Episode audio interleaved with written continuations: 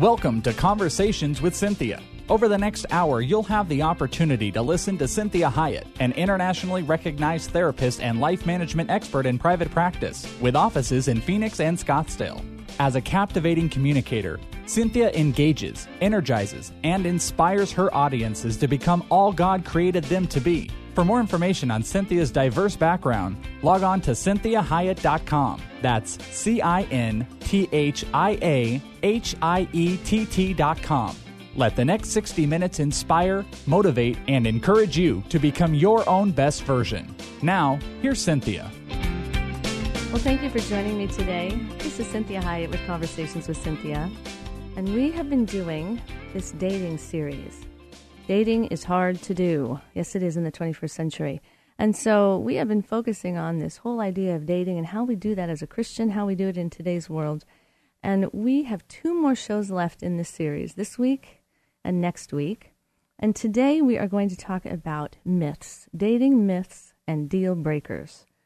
So we're going to look at that kind of extensively as best as we can in this short hour and hope to give you some ideas about what may be some myths that you believe that maybe you don't even realize you believe and how to look at deal breakers and be realistic about deal breakers.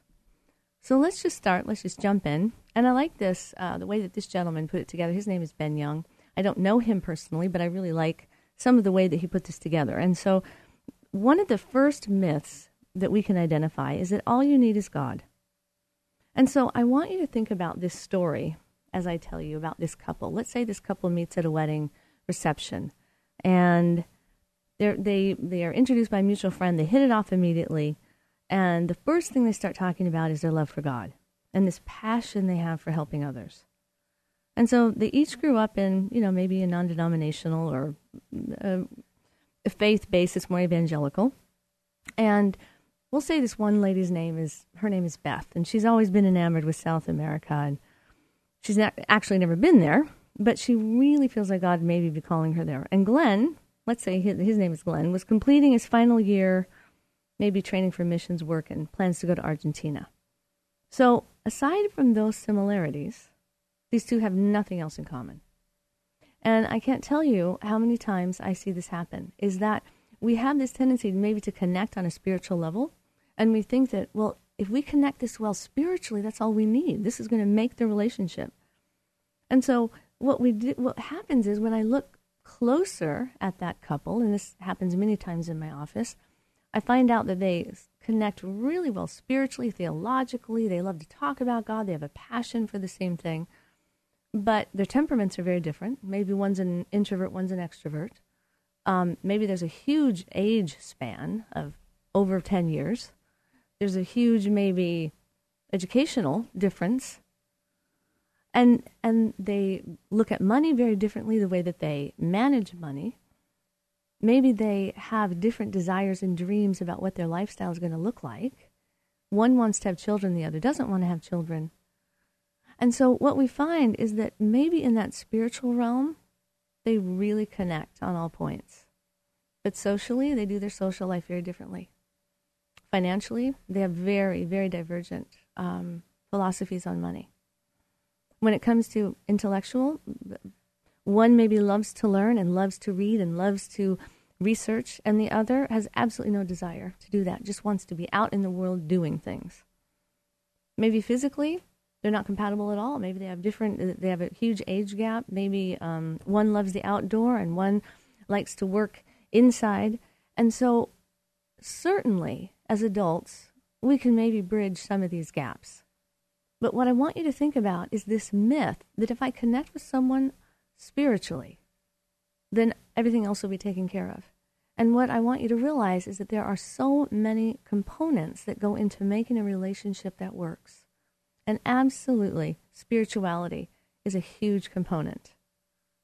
But you also have to look at the complexity of how each person is made. And, and I can tell you the truth it, making successful marriages work, there's a lot of wisdom in, in having as many things work together as possible because marriages always require work. So if we can cut down on the amount of work, we're going to do much better. And so we want to look at all these different areas and see do I actually like this person? Or do I just connect with them spiritually and it's very exciting? So, do, am I attracted to this person? Do I like how they take care of themselves? Do I like how they interact with other people? Am I proud of them? Do we have the same value system when it comes to how we treat other people, where our priorities are in relationships, how we do our finances?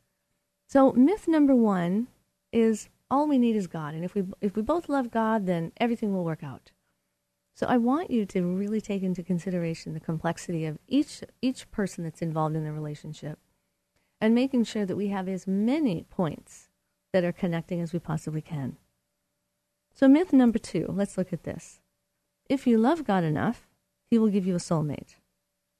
Now, this is one of the most misinterpreted spiritual principles and it's usually taken from Psalms 37, verse 4. It says, Delight yourself in the Lord, and he will give you the desires of your heart. And so, if we take this the wrong way, this general principle can lead to a form of mechanical thinking about God. And that praying hard enough, seeking his will long enough, waiting patiently will somehow guarantee a mate. Now, all these things are important when it comes to our spiritual relationship with God, but we can't manipulate God into bringing us a partner. And we have to trust that He has perfect timing. And some of us are, are guilty of approaching God, you know, like He's this, you know, big guru, big uh, genie in the sky. And some are, Santa Claus, and somehow if I'm doing all the, doing too many bad things, He's not rewarding me with a, with a spouse. And so if I just get my act together and, and do the right thing and be a good person and follow all the rules, then then he's going to give me a spouse. And I can tell you the truth. Uh, you know, a great majority of my caseload are married people. And so God oftentimes uses our dysfunction even to bring us together. And so it isn't like the married people are the ones that have it all together and they now finally get the prize because they've done everything right. So it's very important that that we don't buy into this myth that if I just love God enough and do it right, he's going to bring me that special person because it's very difficult for us as we are in relationship with God to be able to discern my desire, the desires that that I have acquired because of the culture I live in, um, many other maybe reasons of woundedness that I've decided that that's my desire, and really the desire that God has for my life, and that desire is that I become more Christ-like, and that I do fulfill the calling that He has on my life. And, and the thing that's hard for us many times to to hear or to realize is that marriage is not a calling. Now, if I am married, I am called to be a good wife. But being married is not a calling. And so it's important that you realize that your calling has everything to do with God's unique design and purpose for your life to bring the kingdom here on earth. And if He uses a marriage to do that, that's fine. But that's not the primary issue when it comes to finding a soulmate. So it's very important that we understand that loving God is not enough to bring us a soulmate and that you somehow are doing something wrong because you don't have one. So, how about this? There's just one special person for you. There's just one. Now, now, wouldn't that be nice? You know, the notion that someone out there is specifically designed just for you. And many people, we might carry this hope that God or fate or some other cosmic force has set this one person apart for me, and I'm going to find them.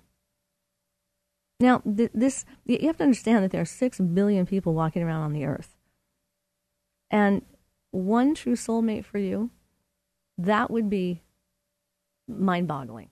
What we do know is that you can't get along with everybody and marry everybody. I tell people all the time, one of the reasons you break up is because you can't get married. Because the majority of people, they break up or they get married.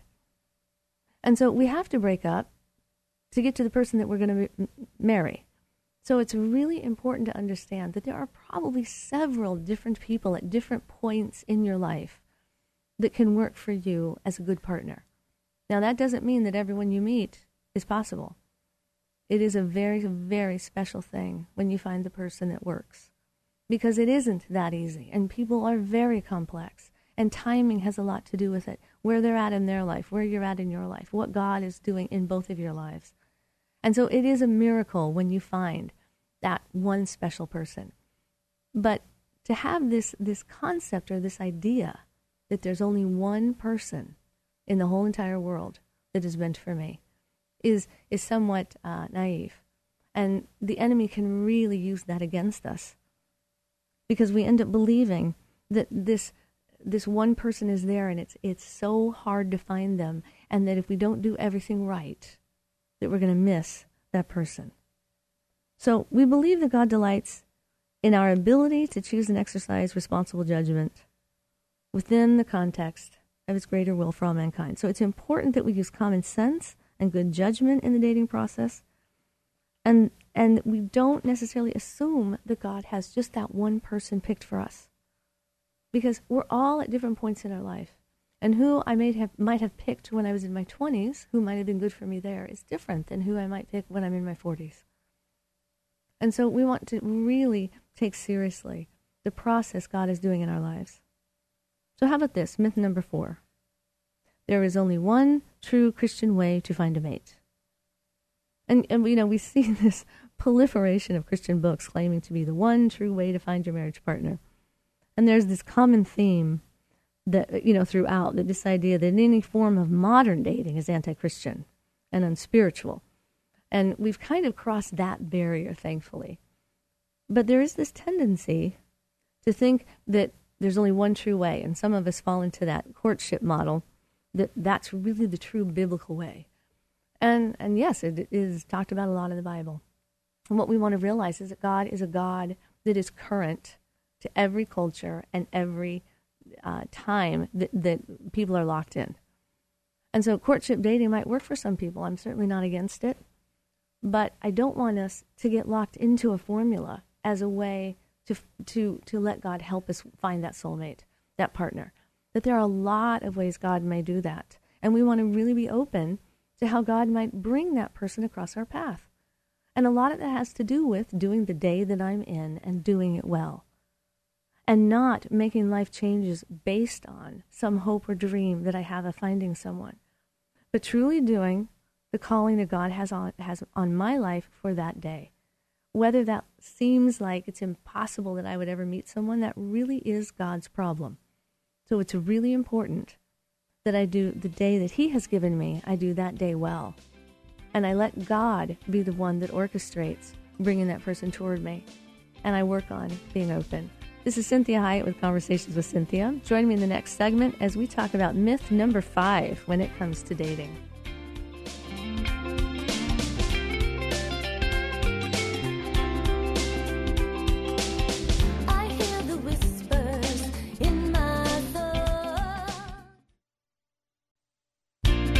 Well, thank you for joining me. And this is Cinthia Hiett with Conversations with Cinthia. And I always want to encourage you to visit my website at cinthiahiett.com. That's C I N T H I A H I E T T, cinthiahiett.com. You can also find me on Facebook. Uh, that's Cinthia Hiett Inc. That's INC for Incorporated. You can like that page and lots of devotions and inspirational um, things that, that, get posted on that uh, Facebook page. It will also tell you what radio shows are coming up where I'm performing or speaking. So always love it when you give me feedback, and you can always email me at cinthiahiett at gmail.com. So we left off on this uh, myth number four, which was there is one true Christian way to find a mate.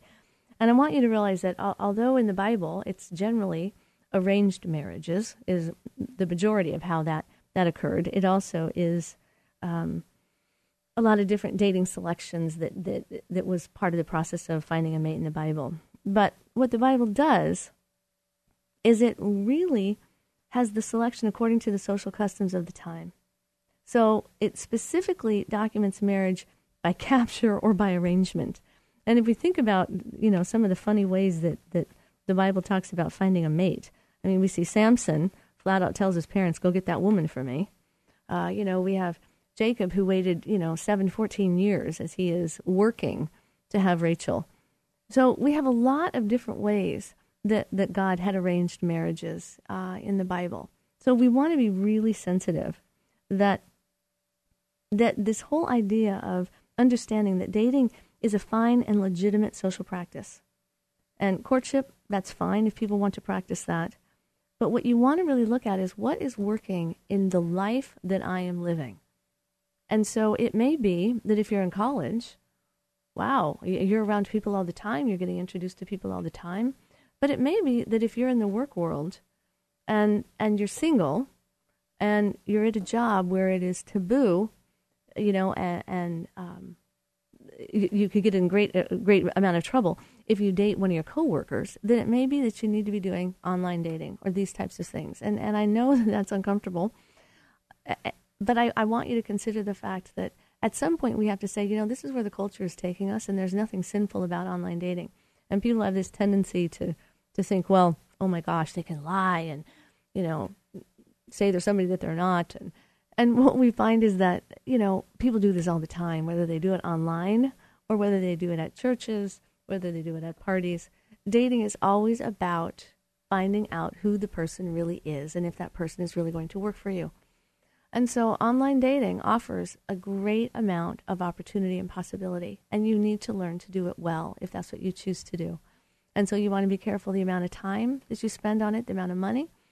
Um, I want you to be very careful about how much time you spend just in emailing back and forth. You really need to meet the person face to face. And so it's really important that, that you understand that at, if you are um, an adult over the age of 30, 35, and you're, you know, pursuing – you're going through the dating process again. It is a tiresome process in many ways, and everyone that I know um, shares that same lament that it is kind of exhausting, tiring, can be kind of overwhelming, and kind of discouraging. And so you want to just keep saying to yourself, you know, God, if if that's I, I'm presenting my desire to you, and if that's the only you know way available to me, then I'm going to trust that I'm going to put my effort in to that goal, and you're going to do the rest. And so you, you use that as a part of your relationship with God, that you're asking Him for wisdom, you're asking Him for strength, you're asking Him for encouragement. And you're saying, you know, I don't know any other way to do it, but I do know this is something I desire. And then you continue to work on being the person that you would want to date. And we talked about that in, in the last show. So, myth number five follow your heart. Now, this is a myth in many ways. So it doesn't mean that how you feel isn't important. That our our feeling, our emotional realm, can give us a lot of really good information. You know, we talk about you know we have a, an internal radar, and when those those uh, you know red lights start going off, or when the sirens start to sound, we want to take note of that and say, you know, this person looks great on the outside, but why am I feeling uneasy? What's bothering me? Why are the dots seeming to not connect for me? And we want to be able to discern between my heart, my head, and what maybe be woundedness or injury in myself, what might be dysfunction in myself that may misperceive what is occurring. And so it, it's a it's a all encompassing endeavor when we go about dating because that's what relationships are intended to be. Relationships are intended to help us work on ourself and wholeness. So it addresses the person in its entirety. So I, I frequently tell clients, you know, God gave us a head and a heart for a reason. If we if we only had a head, we would never date anybody. we would never be with anybody. We'd probably talk ourselves out of everyone. If we only had a heart, we would never leave anyone.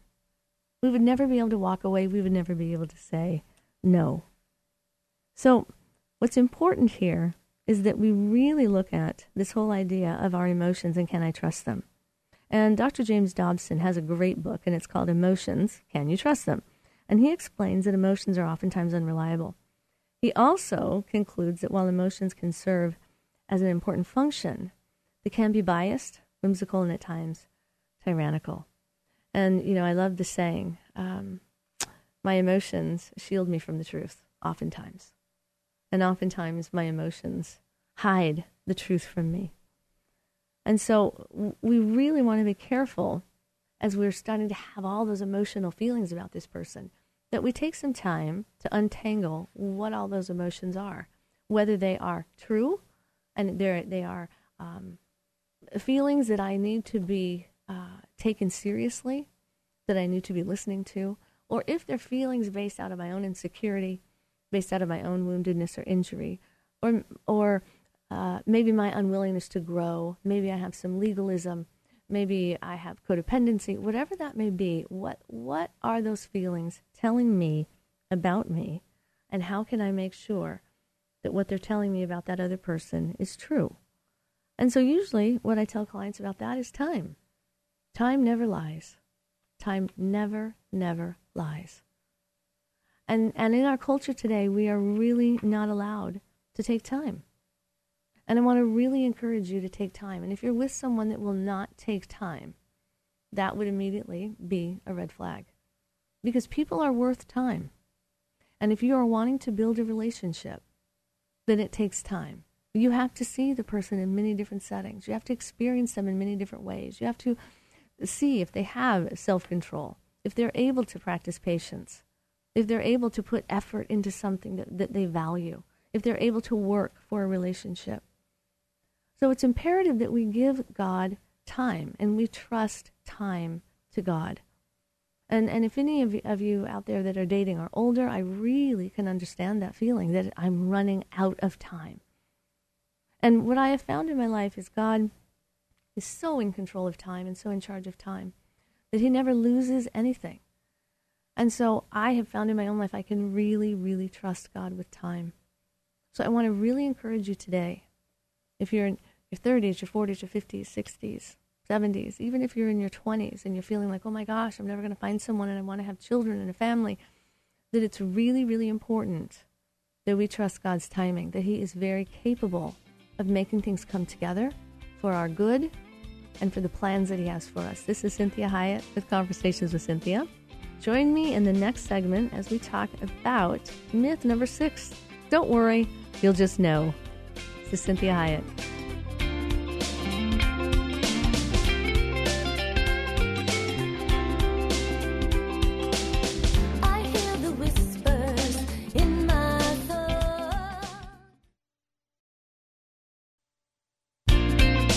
Welcome back to Cinthia Hiett with Conversations with Cinthia. And I always want to remind you to please visit my website at cinthiahiett.com. There's a lot of different things on the website. There's a media page that has um, a lot of the radio um, on it. It also has some videos that you can watch that I've done and uh, different songs that I've also performed. So I really encourage you to look at that. It also has a section that lists a lot of the lectures that I do. Um, if you need a keynote speaker, I also can tailor make any lecture to fit whatever the event it is that you have. So that's cinthiahiett.com at C I N T H I A H I E T T dot com. So we're looking at myth number six. Don't worry, you'll just be, you'll just know. So what what we want to find out is that there is a part of us when it comes to our emotionality that we really will know because part of that knowing is what gives us the courage to take that next step. But what we what happens sometimes is that we think that if we falter at any point in the relationship, or if we start to have any kind of trepidation or uncertainty, or we get scared about that person, that maybe we can't trust that I know this is the right person. And so it's important that we recognize what goes on while we're in that dating process. And so there are certainly legitimate things that we want to be looking at. And I always want you to say to yourself when you're dating someone that you know you always want to look at the facts. What are the facts about this person? Not just how I feel about them. What are the facts about this person? So you might run down the list of facts and say, you know, can I trust this person? Well, this person has a full-time job and they're very successful at it. Even if they don't maybe make a ton of money, they're very responsible. They love their job. They do their job. Um, they appear to be an adult. They can practice self control. Um, they're not indulging in a lot of the red flags like addictions or financial problems or anger issues, control issues. Uh, I, the facts are I like how this person interacts in public. They're a polite person. You know, they um, I can be proud of them when I'm with them. I'm not feeling like I have to make excuses for them. The facts about this person are they they don't appear to lie. I haven't seen any of that maybe in the three to six months you've been with them.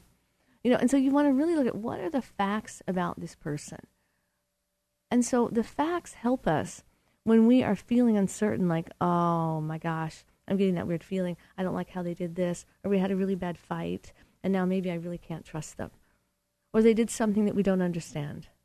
And so it's important that we are able to to understand that there's this myth that says, well, I don't have to worry about it. I'll just know, and then I'll never have to revisit it again. So it, it would be ridiculous, and I tell any clients or, or people that I'm actually marrying, I, I'm an unordained minister, and they you know they come up to the wedding date and they're like, I don't think I can do this. I'm scared, and I always say to them, Good, you have a healthy respect for marriage because those are the safest people, the ones that really realize what a big deal it is to do. So this this myth that oh I'm just going to know it's okay and then I don't have to revisit it anymore and I never have to look at anything or address anything. This is like uh, blind I'm going on blind faith. And so the the decision to be with someone needs to be uh, balanced with objective criteria, common sense, and subjective desire. So I want to look at the facts, and then I also want to look at how what's the chemistry here, because I, I really want to make very certain that many of you realize that chemistry is very, very important. There are a lot of people we might be compatible with, but for some reason they just don't do it for us. And so that's one of the reasons we have that feeling that there's only one person, because chemistry is a very complicated and elusive quality. Uh, researchers have been researching for years this I, this concept of chemistry, and they cannot figure out what it is that makes that happen between two people. So one of the reasons that chemistry is so important is that is it, it, it is the thing that causes me to cover a multitude of sins. It's a thing that causes me to be able to overlook and, and irritations or things that might drive everybody else crazy. They just don't seem to bother me that much because there's just something about that person. It helps me to get through those really big trials where I might just want to throw up my hands and say, I'm done. Because there's just something about that person, and it causes me to have the energy to continue to work on their relationship, to continue to heal, to forgive, to move on, and have a new beginning. So it's imperative when we look at this whole idea, this, this myth, is that we're very careful that we need very objective criteria, and at the same time, we also need to value the subjective criteria when it comes to dating. So, this last one that we're going to look at, we're going to do this in the next segment, is myth number seven, and that's there is someone for everyone. And, and we're going to look at what does that one really mean because society puts a high premium on marriage, and many times it's for the wrong reasons. So join me again in this last segment as we talk about myth number seven there's someone for everyone. This is Cinthia Hiett with Conversations with Cinthia.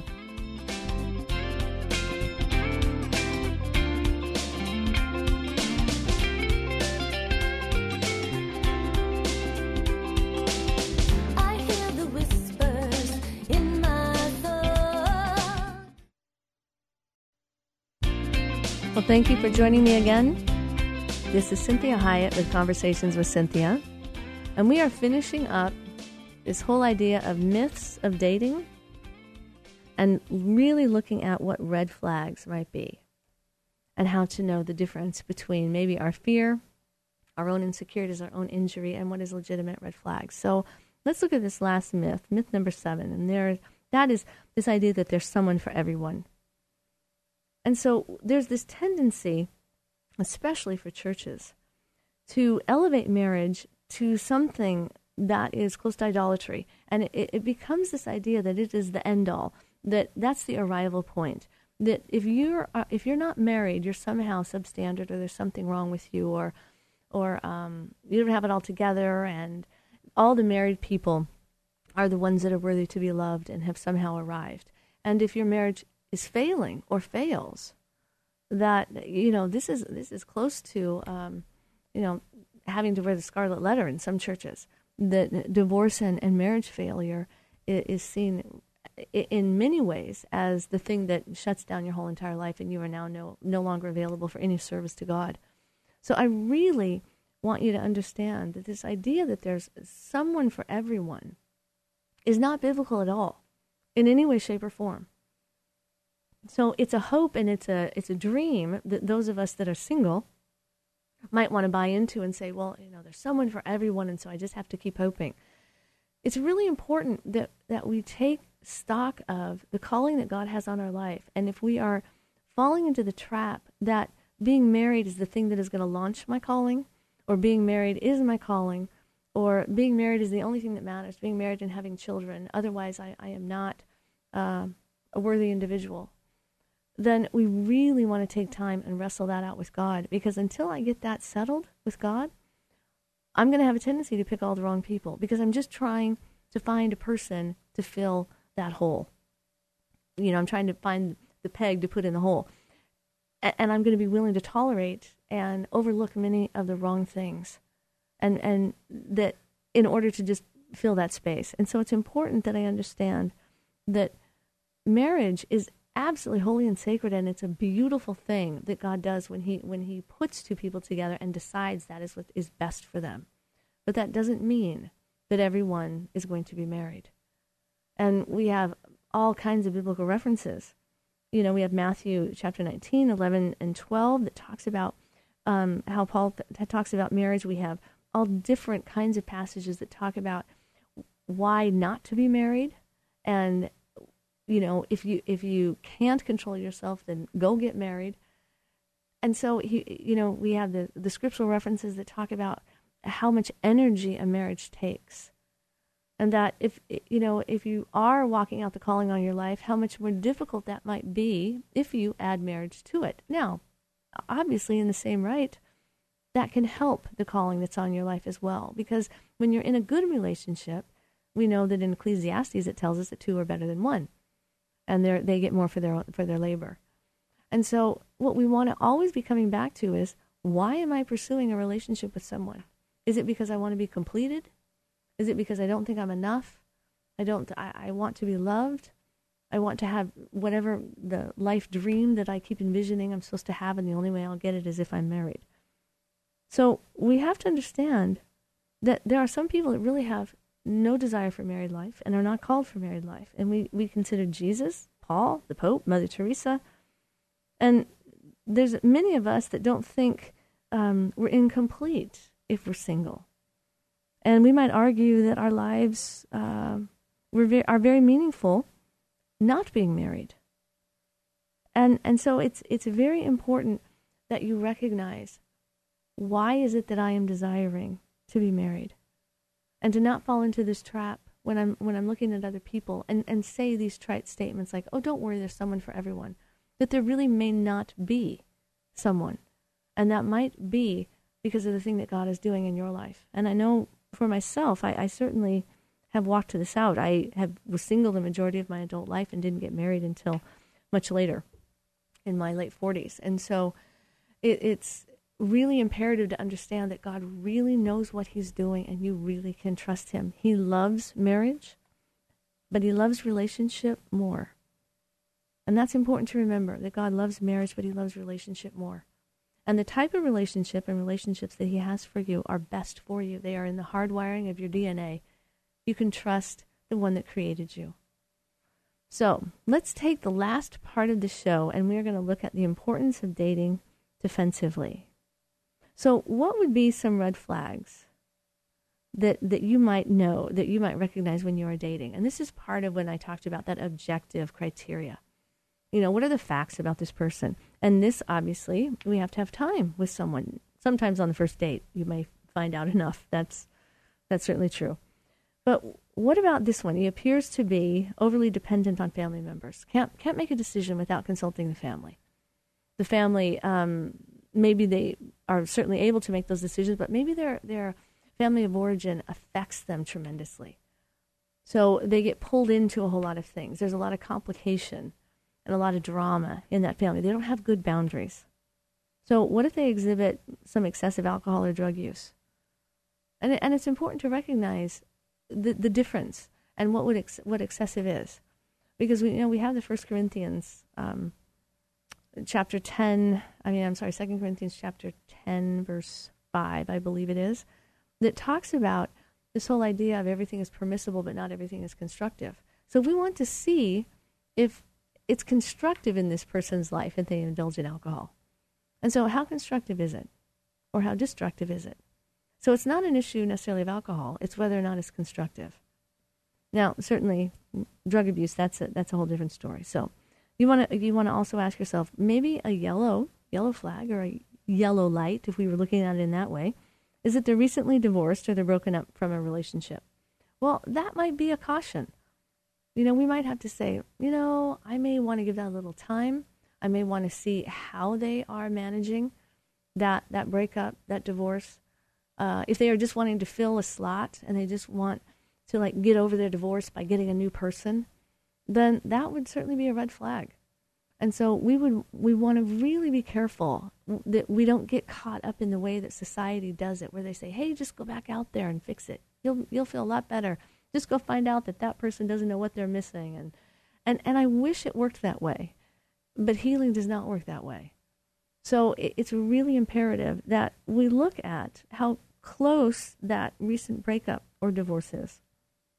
So how about how about this one? I love this one. Exhibits excessive use of media.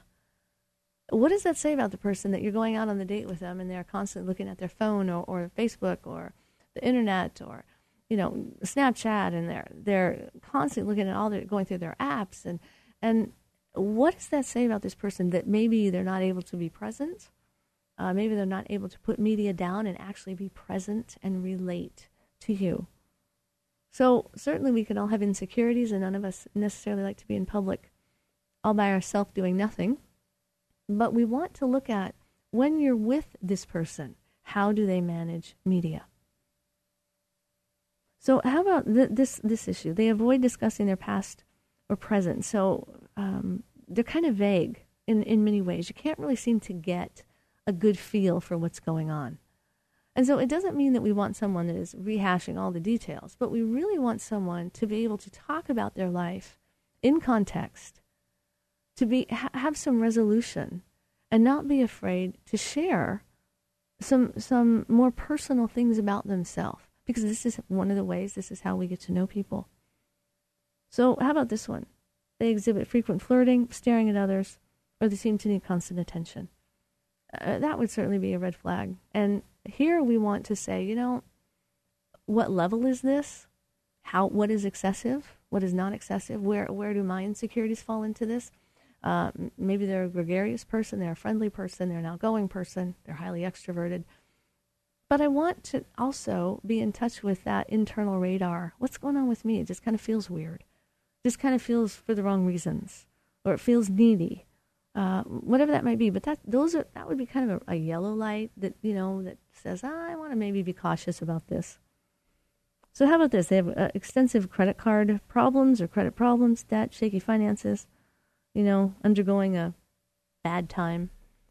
Well, we want to really see what that's all about because the closer you get to combining your life with someone, you really want to have an awareness and an understanding of how they do finances.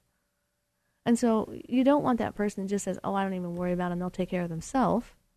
We don't want to have someone that is so rigid that they're consumed with it. So we really want to see does this person have an adult perspective on finances? And if they don't, are they willing to learn? See, this is always how we determine a red flag from a yellow, like a caution. And green is always the teachable, willing person, the humble person that says, hey, I'm always willing to change and let God make a change in my life. I'm always willing to look at myself, to move on, and to do whatever it is that I need to do to be the person that I need to be, the person you need me to be in a healthy manner. So, how about you want to find out have they ever struck some member of the opposite sex in the past? Do they have, is there violence in their family of origin? Because these are really important things to understand. It doesn't mean that everyone that comes from a violent family is violent. We all have choices. We all get to create the adult life that we want, and it doesn't have to be the same as the childhood that we experienced.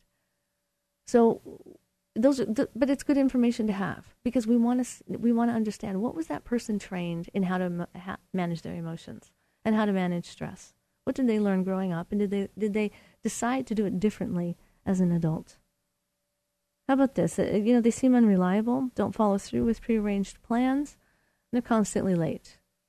Now, you know, this is this is difficult in some ways because we want to look at temperament issues and different temperaments, you know, have a tendency to do time differently. And one of the things I do with much of the marriage counseling and the premarital that I do is temperament testing And I usually use the Myers Briggs. And intuitive people, that temperament is more intuitive. They're more a big picture person. They have a tendency to always be looking at the world of possibilities and they're always trying to fit everything in. And so they have a tendency toward lateness. They're not like on the minute. And, you know, I always make a joke with all of my clients that I'm sure that at my funeral, everyone, everyone is going to come 10 minutes late in my honor because I really do struggle with time. But that doesn't mean that I'm not in charge of my life. It doesn't mean that I don't make sure that I'm on time if that's if that is a, a really important issue. And I also can call and text and let people know. And so I'm very polite about it. So we want to really look at what is the issue of lateness or or changing and not being following through with pre- prearranged things. What is it about being reliable? And let's look at that person in their totality and find out if there's a character issue. So, how about this idea they interrupt and they don't listen? They talk about themselves and they never ask about you. Or what if they're unavailable through overwork or excessive interest or family or children? They don't manage their schedule, or they're, maybe you see some workaholism. And so, always remember that these things are part of a process of learning the person and getting a whole picture of their life, giving people time to, to to show who they who they truly are. And so time is really the important thing when it comes to this issue of dating.